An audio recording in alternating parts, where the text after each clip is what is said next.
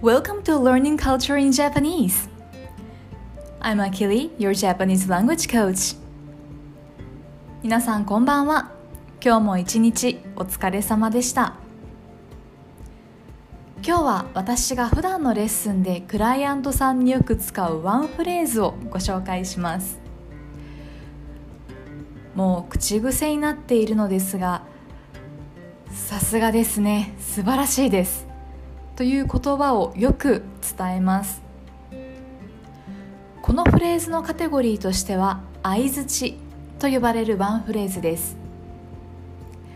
相槌というのはレスポンディングワードのことですね。相槌のフレーズを言うことを相槌を打つと表現します。日本人はよく相槌を打つことで知られています。私も日常生活で毎日たくさん相槌表現を使います。相槌を打つことで会話にリズムを与えることができたり、時には相手を褒めたりするので、話をしている人が話しやすい雰囲気を作ることができます。さすがですね。もまさにその一例です。私のクライアントさんは勉強熱心な方が多いので、いつもレッスンに向けて念入りに復習と予習をしてくれます。私がこのフレーズはどういう意味ですか？と質問して、スラスラと正解を答えてくれたときに、さすがですねと使います。相手の努力を認めて評価したり、その努力に対する感謝の気持ちを込めてこの言葉を使うことが多いです。私のクライアントさんは忙しいビジネスマンの方が多いので、お仕事もしながら日本語の勉強をするのはとても大変だと想像できるのですが、いつも真剣にレッスンを受けてくださいます。なので私は尊敬と感謝の気持ちで心がいっぱいになります。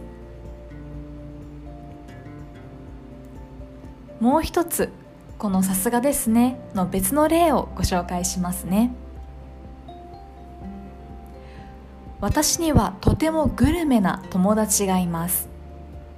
グルメというのは食べることがとても好きなことを表します。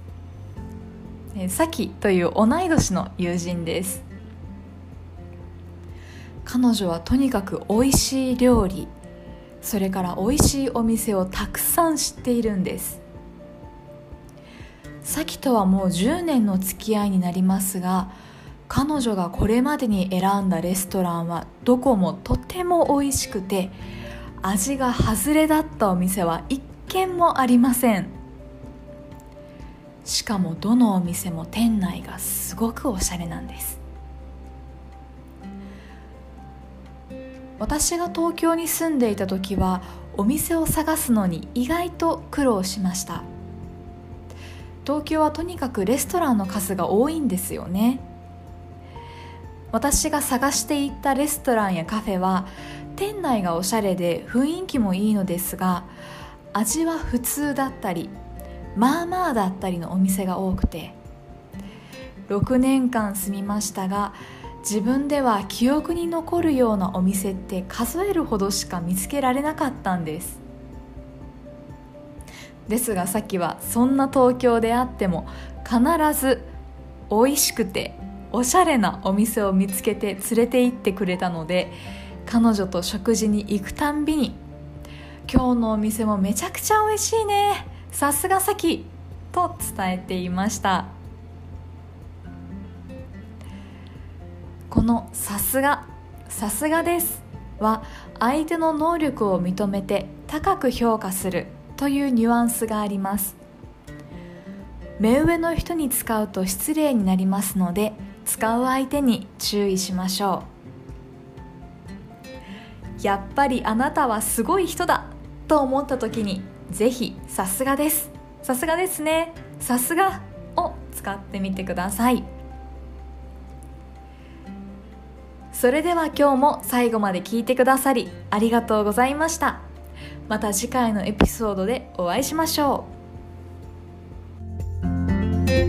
う。